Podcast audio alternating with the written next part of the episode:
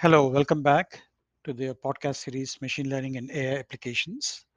Today, we are doing an interesting conversation in our uh, season three podcast. This is uh, podcast 25, I would say, the overall podcast 25. And in this season three, today we are focusing on the public sector and how AI plays a big role in there yes, I think that is true what you're hearing. The global governments, local governments, yes, they do work a lot uh, on incorporating AI into their processes as well. We know a lot is happening and we do see a lot of turmoil and a lot of turbulence happening in many governments, but the governments do work effectively and they are in the process of leveraging some of these uh, AI technologies in their uh, processes. One such conversation today I'm having with a couple of guests from SAP, Craig Kennedy and Arun Matthew. And in this context, we will have a detailed conversation around the behavioral insights with SAP AI. So sit back, relax, and enjoy the conversation. And as always, you will find or you will get more information at the end of our podcast.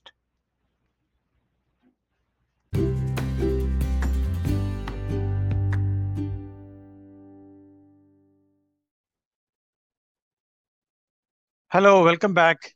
This is uh, Raghubandha again. Uh, our this is uh, season three in the podcast series Machine Learning and AI Applications. So today for this podcast session, I have uh, two guests from SAP. Uh, and the topic is behavioral insights with SAP AI. So let me welcome uh, Craig Kennedy and Arun Matthew today. Hi, Craig. Hi, Arun. Craig, Hi, uh, can you? Hi. Craig, can you give a quick introduction from your end? Yes. Hi, this is Craig Kennedy. I'm a product manager for SAP. I've worked for SAP for over 20 years, mainly in the public sector and higher education space. Um, and lately, I've been helping uh, build some AI and ML applications. Thank you, Craig. Wonderful and nice to have you on board. Uh, and over to you, Arun. Would, would appreciate if you can provide a brief introduction as well. Uh, hi, uh, hi everyone. Myself, Arun Matthew. Uh, I'm the product owner for S4HANA Behavioral Insights. Have been with SAP for about uh, 10 years now, and uh, um, I have um, worked on various public sector topics like uh, um, the taxation, the, the, budget planning, and the higher education in the, in the past years. Um, and thanks for having me here in this podcast. Thank you, guys. All right. So, like I always uh, do in these podcast sessions, I kind of start with a teaser question. And let me first put it to you, Craig. I know we all go through different experiences in our daily lives, whether it is personal or professional, and we might have noticed how AI is affecting our lives. Maybe if you can quote one such example before we get into this conversation, that'll be great. Sure. Yeah. One example that opened my eyes uh, to all of this AI is is music. Uh, I'm a big fan of music. I listen to music when I work. I listen to it outside of work a lot, and I my kids are always amazed when I have such a wide range of music going from like orchestra music to rap to rock to you know old old types of music. But um, in the last, I guess probably even 15 to 10, 10 to 15 years ago, uh, I was listening and and I found this great service that could figure out if you like this thing, you might like this other artist or song. And I was surprised at how good it did. You know, so if I if I clicked like on something, it it, was called Pandora, and uh, and, and I still have that application, but there's lots like it now today. It's it's become much more pervasive. So I used to spend hours of time scouring. You know, if I, I know I like this this artist, talk to people, search the internet, try and find things on my own. But this one service just made it one click away. It saved me a lot of time. And it's opened my eyes to even much better things out there. So I'm, I'm I was I didn't know how that worked, but you know, now that time has passed, I'm working on AI. I realize it was all simple AI algorithms. That's an amazing example, Craig. I, I, I still believe in my childhood days how we used to scout for music and get these tapes or CDs, and now with this digitalization and having this iTunes or uh, MP4 music, and then, like you said, uh, adding uh, like these uh, things like Pandora or Spotify, who can kind of scout the music and find the recommendations. That's an amazing example you gave. Over to you, Arun. Um, could you also provide some some such example in your personal life or professional life? Yeah, sure, Raghu. I would say uh, AI is already uh, an integral uh, part of my life, um, and uh, it is really making my life easier. Um, so, starting with uh, reminding my uh, daily routines and allowing me to monitor my home not only the monitoring to control my home when I'm away and uh, my day-to-day travel experiences by uh, giving the shortest routes and the, the, the shortest time spans and um, um, also giving the great um, the shopping experiences with uh, recommendations and suggestions. And when i reach office um, i something shows me like hey where is uh, the available slot for for you to park your car? And uh, that's also awesome. So I would say in my day-to-day life, it's uh, the AI is uh, really uh, getting reflected in some or other forms, and uh, it's it's it's fantastic to see the the revolution going on. Amazing, uh, Arun. I really uh, echo your thoughts as well. I use these applications like Google Maps or Waze on a very daily basis, and here in the Bay Area, we have too much of a traffic, and every day I end up using and it reads a lot of my regular movement and then how it provides me different recommendations on a daily basis. That's really amazing to know. It's good to know. I think um, let us maybe take a quick break before we get into the our main topic of conversation today.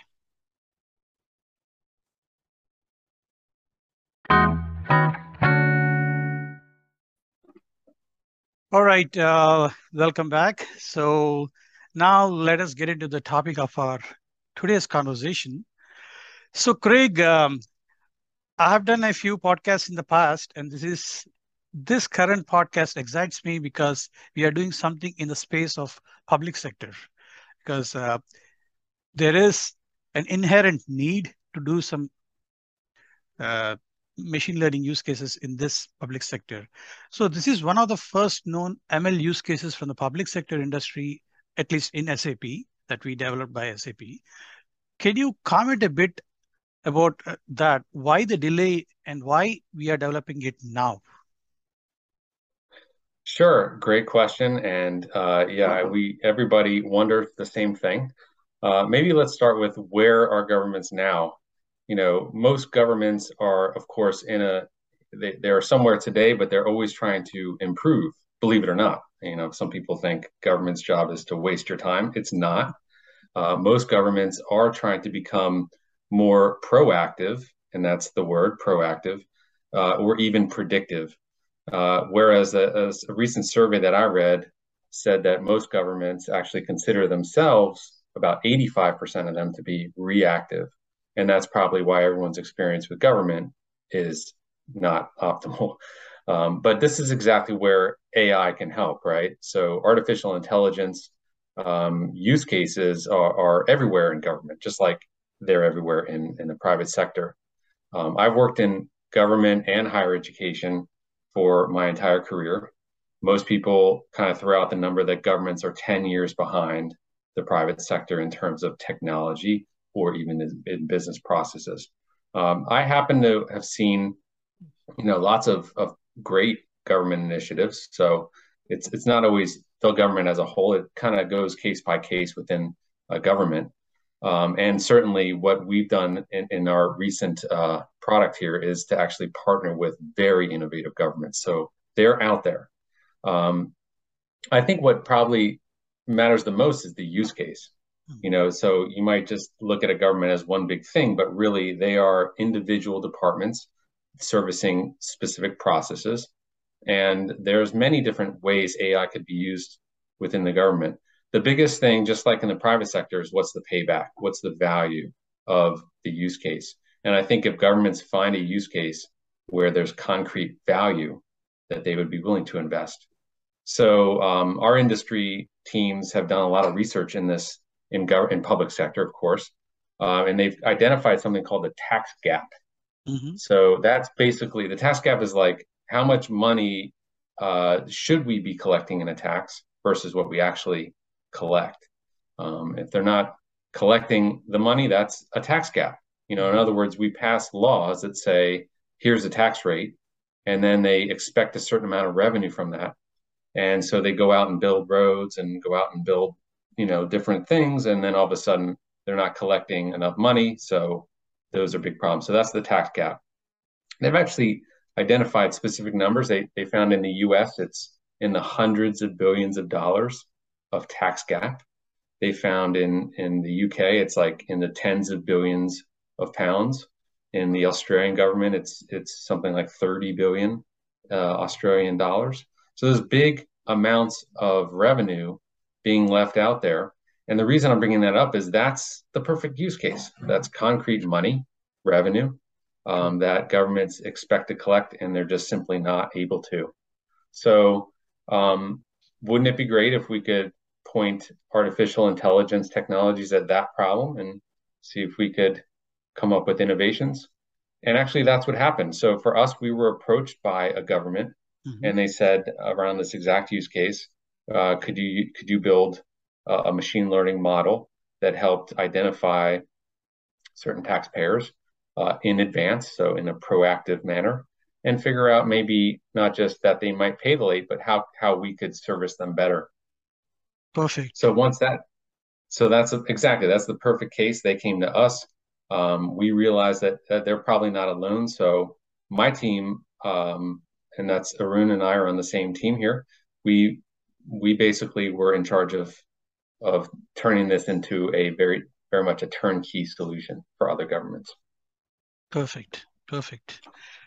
Amazing, uh, uh, Craig. I like the way you put it. I think the way you started, like in the current scenario, in the global political scenario that we are going through, having these kind of AI-driven use cases could really realistically help a lot of governments and also kind of provide some harmonized harmonized governments and people can better use the government functioning and other things. So I really like the way you put it. And maybe uh, uh, to take this question further, uh, I would like to understand what is the basic problem in this current use case that you're trying to address, this behavioral insights ML use case, and how does this help? And of course, in, in this case, your customers are maybe different governments or maybe outside of that as well. And do you also have some other partners or partner solutions as well. Maybe could you talk a few bits around that? Sure. Yeah, the use case is, uh, I guess we'll take it from the problem. What's the problem? The problem is that most governments have high rates of uncollected revenue. You know, this this tax gap I talked about earlier. You know, and once they have this uncollected revenue, they get into the collection process. So they're spending a lot of time and effort and money to go and collect that. So they're spending money to collect revenue. Uh, and in some cases, when they're not successful, they write it off and they don't collect it. Um, and of course, that affects the services they can provide. What makes it even worse is recently, and here we say the last two to three years, there's been horrific global events, uh, including a pandemic, lockdowns. So a lockdown directly affects a business and their potential to earn revenue, which then affects their ability to pay their tax. Mm-hmm. Uh, war, natural disasters, uh, all these have increased the probability that customers will be late paying their tax bill or might never pay it. So it's put this extra burden on the government, especially the tax and the collection department, to collect it. And up to now, they've really had no way of knowing in advance uh, who will pay and who won't you know they might have used some sort of collective knowledge um, uh, you know user by user but for the most part there's no there's never been uh, uh, an algorithm or a model that that gives them advice on on on what to do but the idea is this what if you could then use your own government data to power advanced insights into these customer behaviors. And if you could use that to increase your collections and collection success. That's what our product is. So it's called SAP S4HANA for Behavioral Insights. Um, the whole idea is that it's more or less a turnkey machine learning scenario for a tax agency. It's designed to be flexible and extensible, so it could be used by any government. You know, governments come in different flavors and sizes. There's federal governments, there's state or provincial, there's local. They all have way different types of taxes. Right. So right. each model might be a little different. Even within a government, you might have mm-hmm. different models for each tax. So we had to build this to be very uh, flexible. And uh, the whole idea is that you would use it to, like I said earlier, become more proactive, become predictive. Um, if you, we think this might yield certain values. This might help increase the identification of these debtors before a tax is due, before it's too late, before they go out of business, um, and and they might lose out on this revenue forever. So we think it could increase the identification as well as the recovery, um, and certainly the government that originally that we partnered with used this to save uh, tens of billions of dollars in revenue. So they're collecting more with less effort from the government in that collection process. Okay. And of course, there's cash flow. So you know that's just another side benefit is that the more you collect and the quicker you collect, the better off you are because you don't have to borrow money. You don't have to uh, you know go out and find it from other sources. You don't have to stop your program. So cash flow is another big deal in, in government, and this this can help cash flow. Mm-hmm. Perfect, perfect. I think this is definitely a niche area for SAP because SAP is one of those enterprise software firms where we have presence in many countries uh, globally as well as locally and with around different kinds of customers. So, and and it is very, very true that this uncollected revenue and the bad debt is a very big problem, not only for private enterprises, but even governments, because that is where you could realistically put all this for good use. But how do you enforce that here in this case, the public sector, right? Like to adhere to these regulated payments from their customers or their consumers. Mm-hmm. In the, here, maybe it's the citizens or whatever. Yeah, good question. Um, maybe I'll start with the whole idea of behavior insights, right? So here I'm, I'm using the name of our product actually comes from um, a sort of new type of science or new type of uh, study that's out there that, that people call behavioral insights. And it basically is a concept that um, most people want to make the best decision for themselves, right? So it's like economic theory. Uh, everybody's trying to improve themselves, to optimize uh, things. That if they're incented to do something, they'll do it better and quicker. Uh, so most people, uh, and also psychology, right? People tend to want to improve themselves just from a psychological perspective and so on. So if you combine um, psychology and economics and then math and statistics, you kind of get into this whole new world of of behavioral insights. Some people call it nudge theory or nudge thinking. And it's the idea that what can I give you to get you to make the right decision? So there are certain times where you get nudged into doing something. Maybe we pay you to quit smoking, or we pay you to pay your tax early, give you a discount, something like that. Uh, and it's good for you and it's good for the government, right? So that's the whole concept is we need to find places where we can nudge you just that little bit, whether it's psychological or whether it's uh, economical, you know, some money in your pocket to do something. Um, people in the UK have done a lot of work in behavior insights. You know, they've done things where they tell you, hey, everyone, 98% of people pay their tax on time. And so, in essence, you're weird if you're not paying your tax on time. Or they've looked at different colors of envelopes. and actually, surprisingly, some matter, some things matter, and some things don't matter. But that's the whole point is we need to find uh, incentives or techniques that get people to do the right thing that's that's best for everybody. Um, paying your tax bill is, of course, what we're looking at, and uh, most people do generally have an intention of paying a tax on time. know, if you ask them six months in advance, everyone would say, yes, I do plan on paying my taxes.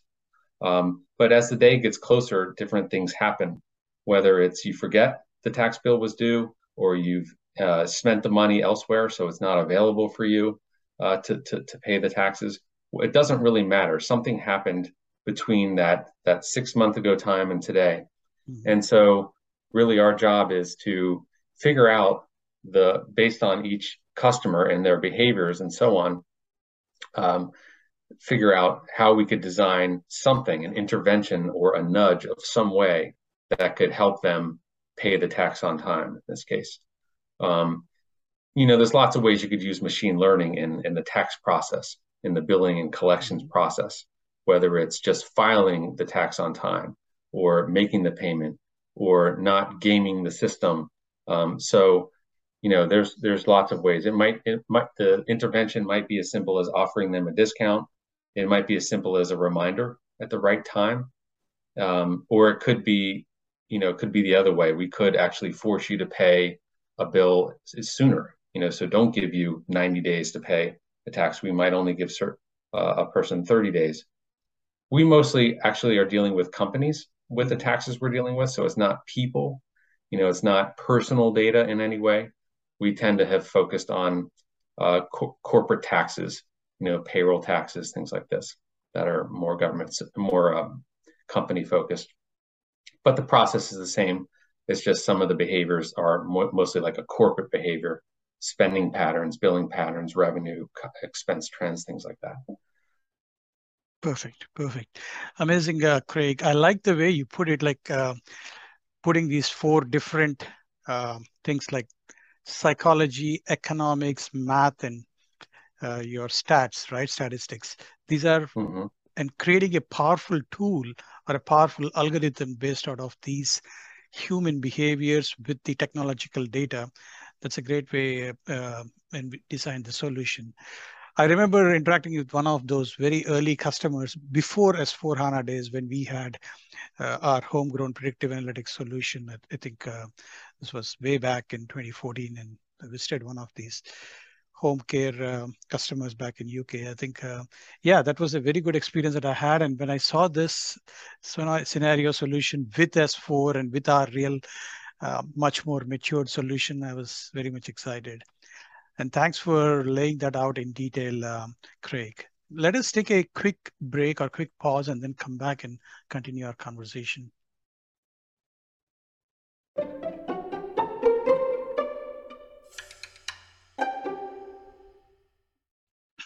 All right, welcome back. So we are getting into an interesting conversation about how uh, the behavioral insights can help global governments, local governments, and make things better. Uh, so now maybe let us go a bit more into the topic or the meat of our conversation. Uh, so before getting into these nitty gritty of the details, maybe Craig, let's briefly talk about the foundation of for having these behavioral insights functionality and the key principles that you are trying to incorporate here. Mm -hmm. Okay, um, so yeah, what are the key principles of behavioral insights? Uh, I'll summarize them in a, in a few points here. The first is that we built this with governments for governments. So we didn't go off alone and, and say, here's what you should do. We actually partnered with multiple governments. You know, we find each government is is a lot different from each other. And in fact, when you talk to a government, they're not always just one cohesive entity. They do kind of operate di- different parts of the government. You'll get different answers, and there's lots of variety of processing and so on. So we wanted to make sure we talk to governments and have them work with us to build this. Uh, so governments are unique, public sector is unique, and yeah, we we brought a team that had expertise into working with these governments to build everything in behavioral insights. We also put explainability at the center I mean, explainability might not be something everybody's familiar with, but the whole idea is if if machine learning, if a model or an algorithm is spitting out a prediction, you know, you not only want to know what it predicted, but you you should at least at first be wondering, should I trust this thing? So we needed to give a lot of extra information. That's what we call explainability. So every time we predict something, we give uh, the logic, the sort of reasons, the influencing factors, and the underlying data.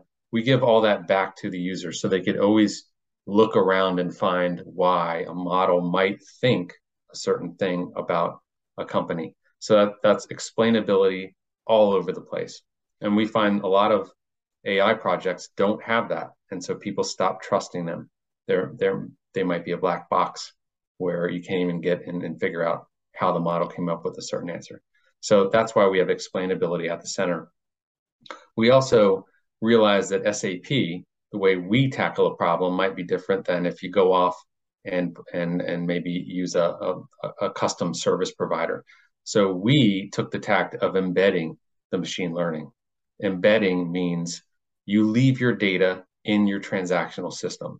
So everything we predict takes all the data happening in your billing and collection system and tax system and figures out the predictions using the training of the data. That lowers simplicity, I mean, that increases simplicity, lowers the risk, um, and allows you to a much, you know, much easier way of administering a system versus taking all your data, sending it out to some other place and processing it for machine learning. That would be a much bigger effort. We think embedding it is a much more seamless and easy process. We've pre-delivered as much as possible. We think the biggest thing stopping artificial intelligence and machine learning is that it's it, people people are not ready. They don't have data scientists on staff. They mm-hmm. don't want to. They can't. You know. They can't afford to invest in these some of these scenarios. So we think pre-delivering as much as possible, but also allowing them to tweak it for the uniqueness that they have is the best idea to get started. And of course, we focus um, on making it easy to consume and to deploy. So you can deploy in the cloud very easily. Um, it's mostly API driven. So anytime you need to feed data in or uh, punch out for other things, there's there's lots of APIs that can be used to connect and integrate into all these other places. Those are kind of the key foundations, but of course, there's a lot more to it, and um, we'll get to that in a second. Sure, sure. I like the way you put it. Um, it's kind of this concept of democratizing of AI, like with the governments and for the governments, and how you make this more trustworthy and all. I would like to get Arun also into this interesting conversation that we are having. So Arun, to get started, I think maybe could you provide some additional thoughts on the key principles that we have been talking about? Yeah, definitely, Raghu. I would like to add a few things uh, uh, from a key principles um, perspective. Um, as you know, we we started this product from scratch, and um, uh, the, the first principle we followed is that we ensure that we have a customer to talk with because that is very very important um, in order to get the, the, the business perspective, in order to get uh, the proper feedback that will definitely um, help the, the product to grow further, right? That was the first thing we did. Uh, we we had a co-innovation customer, and then we also ensured that uh, we understood their business needs. Um, we we had a long conversation, multiple conversation with uh, the co-innovation customers to understand their business needs and to understand their specific requirements, um, and that also really helped us um, to take this product to the, the next level. And uh, we got a lot of requirements. Uh, and as a next step, what we did, we tried to really segregate this requirement as a machine learning requirements and the non-machine learning requirements. And the kind of uh, the machine learning requirements we got, we ensured that uh, a machine learning mechanism is really needed to solve that sort of uh, the business problems or the, the requirements we got. Because um, quite often we get uh, requirements from the customer or from the partner saying hey uh, this is a machine learning use case. You have to solve this using machine learning. But that might not be the case always. This some certain business problems can or certain use cases can simply be solved by using a formula. Machine learning is not really needed in certain cases. But in this case we ensured uh, along with the data scientist that hey uh, the use cases we have picked up really require some sort of uh, machine learning techniques. Uh, that was another thing. And the last thing, which is the most important, I believe that uh, we ensured that we got some sample data from the customer mm-hmm. because uh, whenever we try to uh, develop or implement a machine learning use case um, it's very important that we understand the data and we understand the real data the realistic data so only by going through the, the patterns of the data we will definitely be able to um, find out the different patterns and we'll be able to find out the features which can really um, help to uh, predict certain the use cases which the customers are uh, really interested in. So um, uh, I would say these are the, the, the top principle we followed, which really helped us to take our product to the next level in our journey. Amazing, Arun. I think uh, it's great that, uh, as we all know, data is the new oil. So this is where. I think data is the one which connects everything and makes put provide nice insights or predictions into the data into, into our uh, machine learning models. So taking that further, Arun, so maybe the I would like to put the this question in a different way. So what are the mm-hmm. trying to get a bit more into the product? Like what are the key components in this behavioral insight scenario since this is developed exclusively as a machine learning use case, right? That yeah. is again, we are tailored to, I know it can work for other scenarios, other applications, but in this context, we are talking about SAP S4HANA business processes. Maybe could you elaborate a bit more on the key components uh, in this scenario?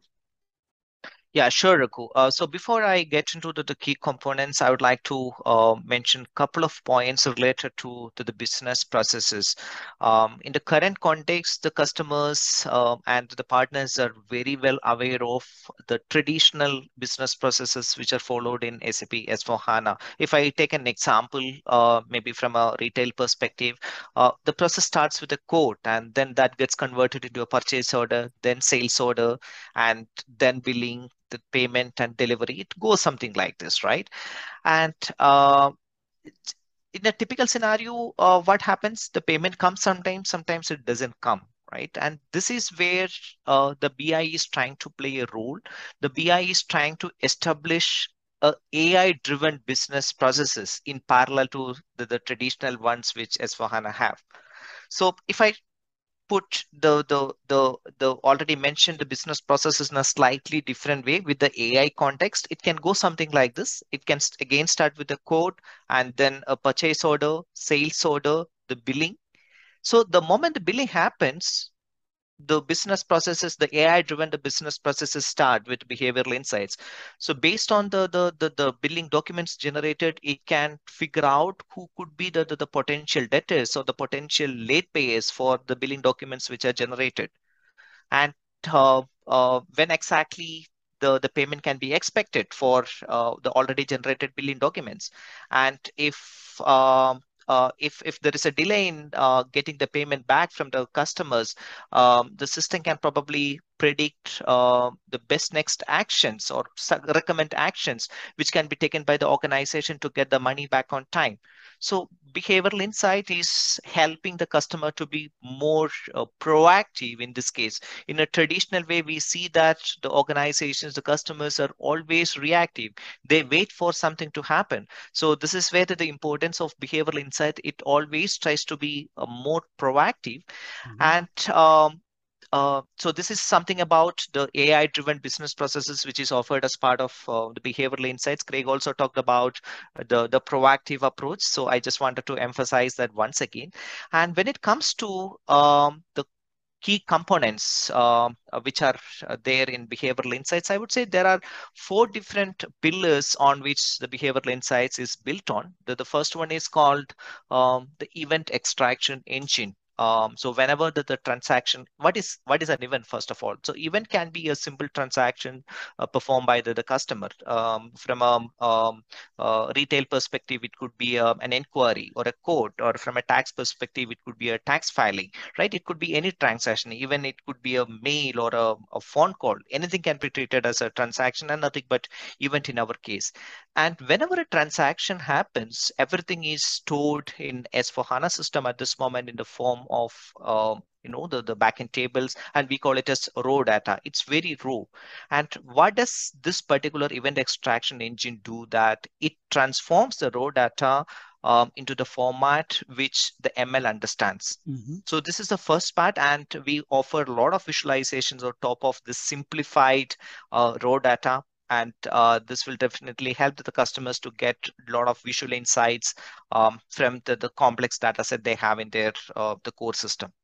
And the second component we have is called the prediction engine. So based on um, the the the events which are getting transformed out of this uh, event extraction engine, um, this is fed into um, the, the ML model and the ML model is capable of generating various um, the use cases. So we built uh, an engine altogether on top of uh, a framework called ISLM, Intelligent Scenario Lifecycle Management. So it's kind of a wrapper engine we have built on top of that. So it helps customer to run different prediction scenarios. So for mm-hmm. example, um, the late payment prediction, late filing prediction, um, uh, and uh, and uh, the uh, the days to payment, the, the the number of days the, the customers are going to make the payment. So th there could be different types of prediction scenarios. So this engine is really capable of um, running uh, the prediction scenarios, and then the the uh, the third engine is called um, the root cause analysis engine, the pattern and the root cause analysis engine. So um, the the data is getting transformed and it is becoming uh, kind of a, a, simplified format. And then the third engine it really looks into this simplified data and then try to figure out the the patterns the patterns in the customer transactions the cus- the patterns of the customer behavior. And based on that it tries to um, form the customer groups. So technically we call it as clustering uh, based on the, the similar behaviors, the similar patterns. It tries to segregate the data. So we create customer groups using this particular engine. And uh, then finally, we have uh, the best next action engine. So this is um, yet to be developed. So this is in our roadmap. So once uh, the prediction uh, predictions are triggered, once the root cause analysis is done, um, something has to be uh, performed as an action, right? And sometimes the end users, they might not know what needs to be performed. And uh, the system can really help the, the end user here by recommending certain actions, uh, which can really help the organization to get the, the money back on time. So in a nutshell, um, there are four pillars on which the BI is built on, the, the um, event extraction engine, the prediction engine, the root causes analysis engine, and then finally the, the best next action engine. Perfect. I think it was very comprehensive the way we way you put it, Arun, about all the four key components, the steps involved in here. So to further uh, get into this, is this service uh, developed as an embedded scenario for the S4, or is it a service that runs on BTP? I know that you said that you worked with the ISLM technology, but with the ISLM technology, yeah. you could still develop it as an embedded scenario or a BTP service. And if it is developed as a BTP service, is it configured to run on S4 or other applications? Maybe a few thoughts on that? Yes, um, the answer is straightforward, Raghu. Uh, the behavioral insights is an embedded scenario uh, at this moment, but mm-hmm. I would like to uh, give some details of why we decided to have BI as an embedded scenario. So we had a lot of um, the brainstorming sessions internally and also with the customer, um, whether we should really uh, make our use case as an embedded way or a side-by-side -side way. So couple of facts which we have considered in order to take this decision. So first thing, um, what is the kind of uh, data you are looking at and um, and um, uh, where exactly this uh, data persists. For example, we are looking at um, the operational data, the traditional data which uh, comes along with the, the, tax processes, right? And this is there in S4HANA system. And um, what are the other uh, the experience data which you're looking at? For example the uh, the the emails or the reminder mails the phone calls or the, the survey data. So um, when we uh, uh, when we discuss this with customers as well, we came to kind of a key figures that it's like 80 to 20 percentage combination. So 80% of the data, nothing but the operational data that stays in the S4 itself, and the 20 percentage um, of the data comes from the, the, the external system. Mm-hmm. This was the first factor we considered. The second thing, the volume of data Mm-hmm. And another thing, the, the CPU time, the CPU time and the processing time um, how long your scenarios are going to run. Uh, is it like um, millions of data or uh, trillions of data which are going to process it? And another factor, the, the effort on the customer side in order to uh, replicate to a different system and then to maintain it. So is it going to be too much for the customer?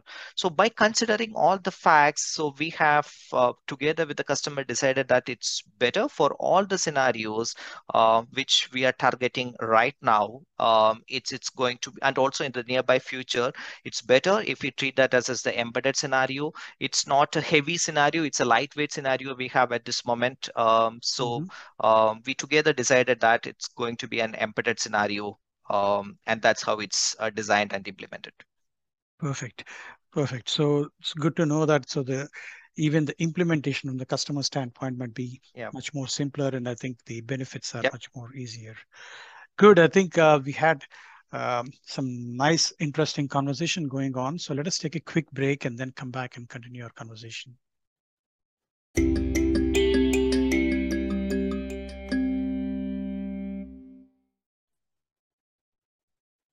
All right, so welcome back. Some interesting conversation going on about uh, the concepts around behavioral insights and how we are uh, SAP has built this.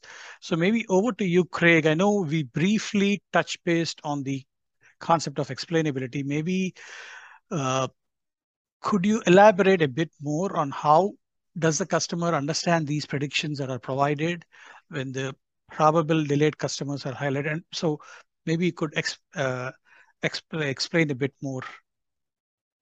Sure. Explain about explainability.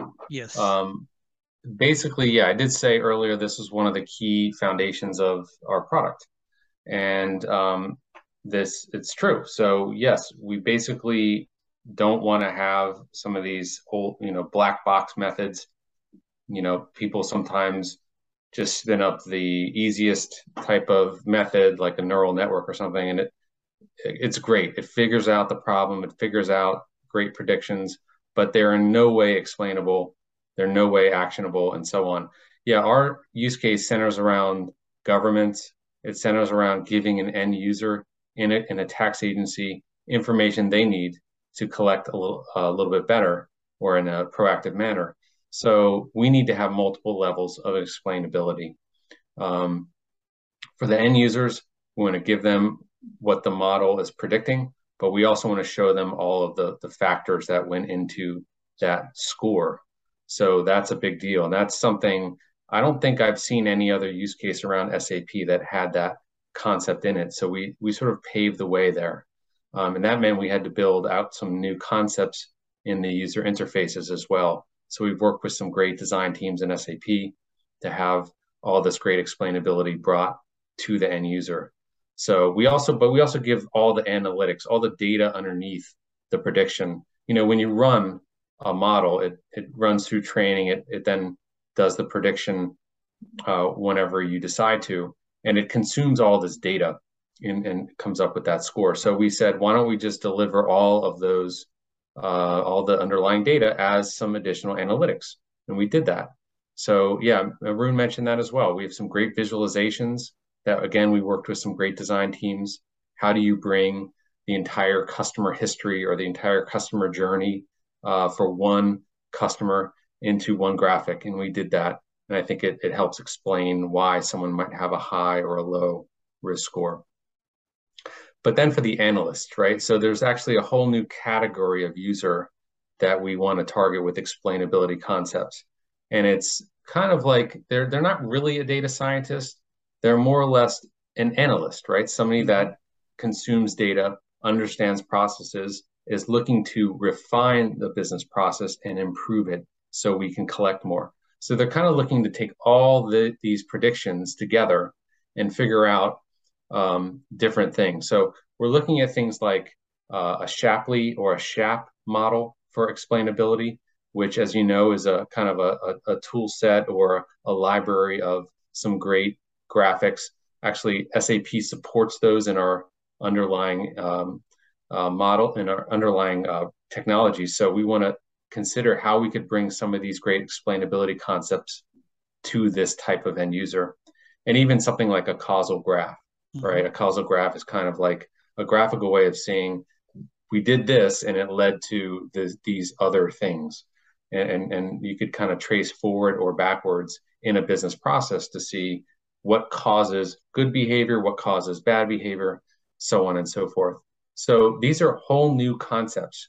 We haven't gotten to some of those later ones I just talked about, but we these are things in the world of explainability now, explaining machine learning and uh, AI to uh, different types of end users that we are uh, really working towards. Perfect. Uh, Arun, I like that um, uh, the way you've put it around explaining how we are build these machine learning models and how you've increased that trust for the end users when they are using these models. That is very important. Uh, so going back to you, Arun, now that we talked about these different concepts and how the functionality is built into the business processes, maybe could you elaborate or highlight a bit around the algorithms that are used or algorithm I know there is already always like some kind of a hybrid algorithm or um, you do a lot of uh, uh, programming or coding around that, but can yep. you uh, elaborate a bit more on that?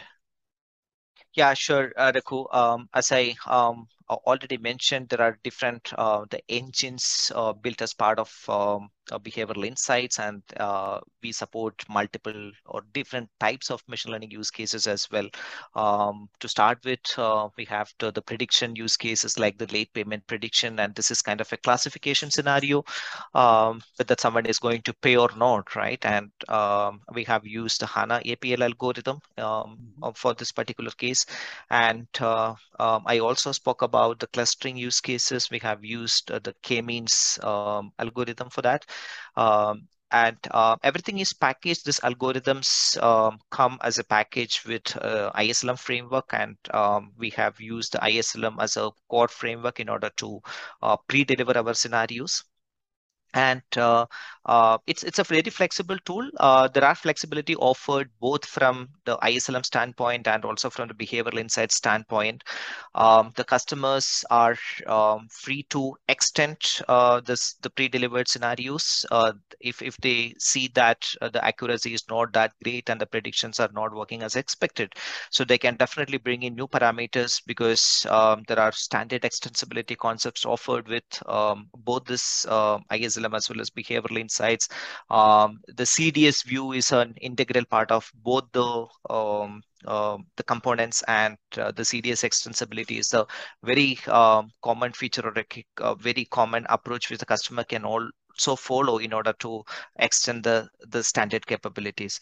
So um, in a very high level, yes, uh, we are using the standard um, algorithms, the APL and the k-means for the use cases which are supported at this moment, and um, it's highly extensible for customers. Perfect. I think it is very good that uh, it is extensible for the customers, and you could also fine tune the data and the different parameters. Anything, any other thoughts you would like to put? I know we, we did talk about these high level concepts, but any other thoughts that you would like to put around this, the various steps that are involved, the different steps that are involved in building this use case? Yes, um, it took some considerable time for us to uh, really reach uh, where we are right now. Um, and uh, um, what we did in the beginning, as I mentioned, we ensure that uh, we get a customer to talk with, and then the moment we have a customer, uh, we got into a design thinking uh, workshop with the customer uh, for a week or so, and uh, we uh, discuss the business processes in detail. We uh, prioritize the use cases, and then together with the customer, uh, we um, found the machine learning specific use cases. Um, this was the first step we did, and um, um as a follow up, yes, the customer was very uh, um, uh, they were they were okay with uh, they were very kind enough to give us uh, data they shared the data but it was completely the anonymized one and uh, from a development standpoint so we had a dedicated system to to load the customer data since we got that in the form of excel um, and uh, we got into the data exploration activities uh, that had gone into multiple iterations if i remember right because uh, uh, we uh, had to really understand uh, the the technicality of the, business process, how exactly the different transactions are getting persisted. Um, we also took the help of um, the expertise from the customer side, both from the technical as well as the functional expertise to understand the technical data flow. And we sat with the real the business users of customers to understand the potential parameter which can really help in um, running our prediction use cases. And then uh, by combining all this information which we collected during the data exploration, uh, we slowly started applying uh, or started converting um, these features into um, the technical artifacts. And then we built our the first model. so this was built using Python because that was the first the, the first iteration of the data exploration. Um, and then once we have the, the first model ready and when uh, we were a little confident that, okay, now let's get into the next phase, let's uh, probably test with uh, some more volume of customer data. Um, and again, the customer was um, very supportive. They helped us to uh, test our model with a little more data volume and uh, um, frankly speaking, many things did not go well as expected uh, because of various reasons. Um, and uh, we had to, you know, really sit with the customer for weeks. So we uh, had a customer visit. Um, we we did things together um, and uh, finally in a week or two we could make uh, the model a uh, little more performant and then we also got more confidence to you know really uh, take our model into the next level. So um, this was discussed again with the customer and uh, they uh, we, we came up with kind of a temporary mechanism in this case to uh, test our model the final model with a um, you know production like dataset customer had a sandbox system where they had uh, the exact replica of the production data. So here as well um, um, we we came up with a temporary approach to test that somehow to uh, keep our model in a standalone system and then um, connect with the customer system um, and to run the model on the customer data. So we did this final validation successfully and then uh, we were completely confident to uh, release our first use case nothing but the, the first model um, as part of um, the, the, standard delivery. Uh, yeah it was a long journey but uh, uh, it was a great collaboration with the customer. Um, I think it's very important that we understand uh, the customer requirements and uh, understand and work closely with the customer, um, understand their data, and um, get their trust in order to proceed further in the such processes. Great, great. I think um, um, I like the complete uh, process flow that you have explained here, and I like any AI machine learning projects, I think definitely there's a lot of uh, efforts that you have to put in, sit with the customer, understand, and then, and in this particular case, since it's more like a co-innovation use case as well, um, it's good that you put a uh, good amount of uh, customer data and customer experience while building this. So I I believe uh, this is a great use case for our audience and for our customers and partners. Uh, before we go for the closing remarks, maybe I come back to you, Craig. Uh, I know we discussed this is a very interesting topic and a very interesting use case. So what are you working on the next for your team? Maybe you can quickly highlight that before we go back on a break and come back for the closing remarks. Sure. Yeah, we do. We are working on some exciting new things. Uh, I would say two big things that we're working on. One is what uh, Arun had mentioned earlier. Uh, you know, can we help recommend a best next action? You know, that is, can we use all this data that a customer has in their in their own system to figure out which actions worked, which actions didn't work, and then figure out based on a certain situation which action would work the best. And there's actually, you know, it's not that simple. There's a whole bunch of intermediary steps. And so we're not just going to deliver a thing that says, here, do this. We're going to deliver something that actually tells you, uh, gives you a lot of the information. How is it measuring the success? What is the probability? Why? And maybe give you a few different actions, but but potentially tell you which one is is better and for which reason. Um, so there's, anyways, there's a lot of steps there. And uh, again, we want to have explainability as a, all a part of that. And we want to consider that each action has a cost and it has a, a benefit. and it has a probability. So there's a lot of different factors. We need to use all that information and and uh, provide that in an easy to consume way. The second big thing is we want to make our overall product and framework useful outside of public sector.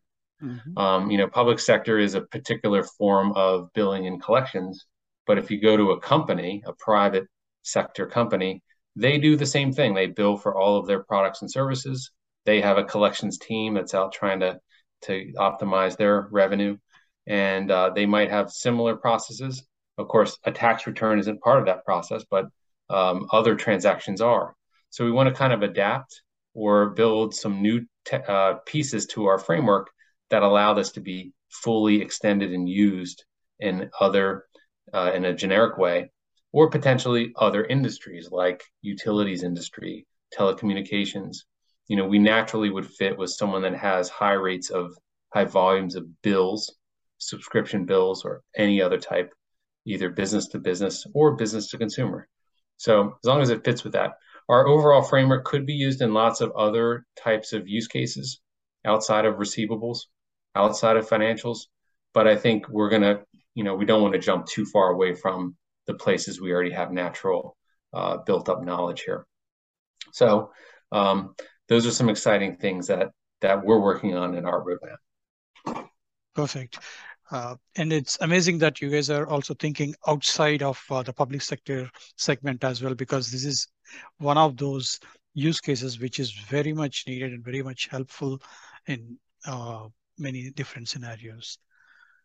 All right, so before we mm, uh, do our closing remarks, let us take a quick break and then come back.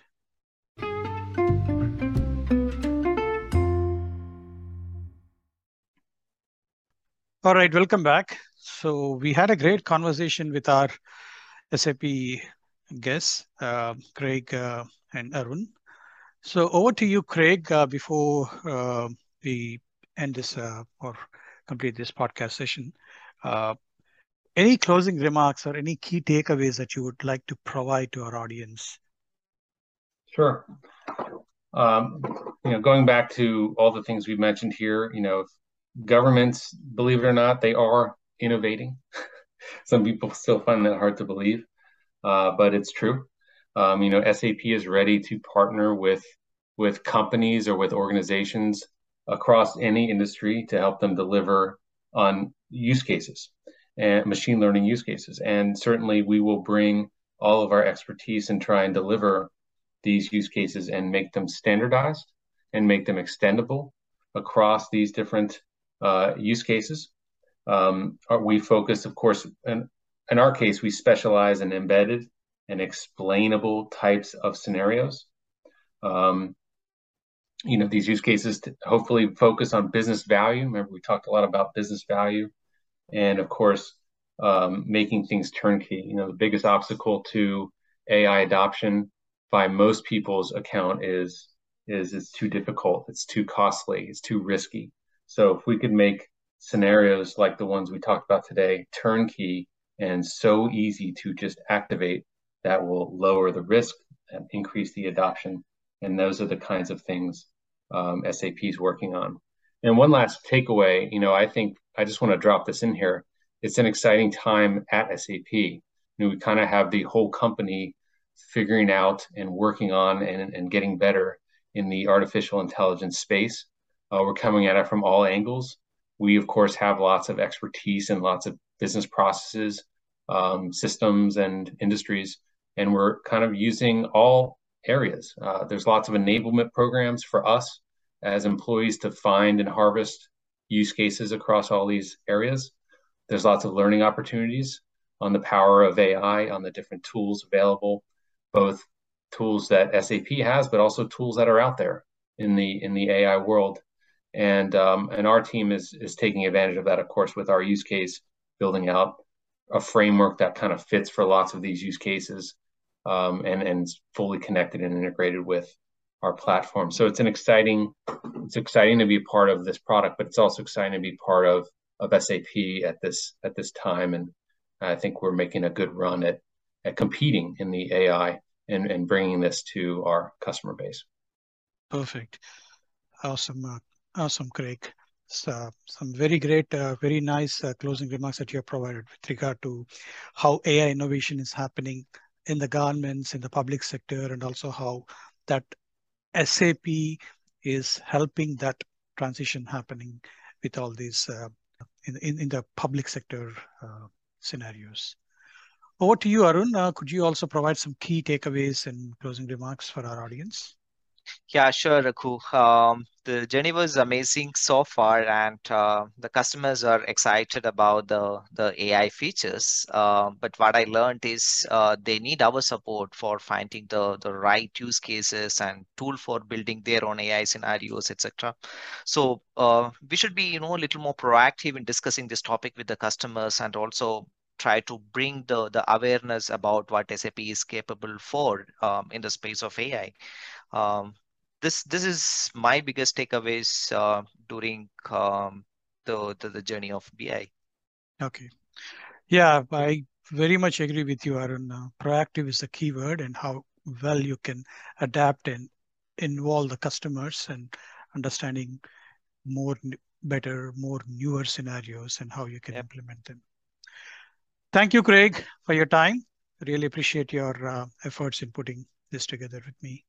My pleasure. And thank you, Arun, as well, in providing uh, your thoughts around this. Yeah, my pleasure too.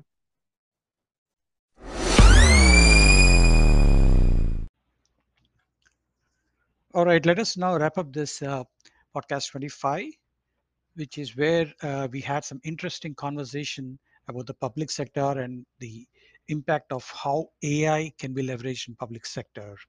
I would first like to thank our guests, Mr. Craig Kennedy and Arun Matthew to take the efforts in explaining uh, the scenario or the use cases that they have uh, made available and how some of the local and global governments are leveraging these scenarios.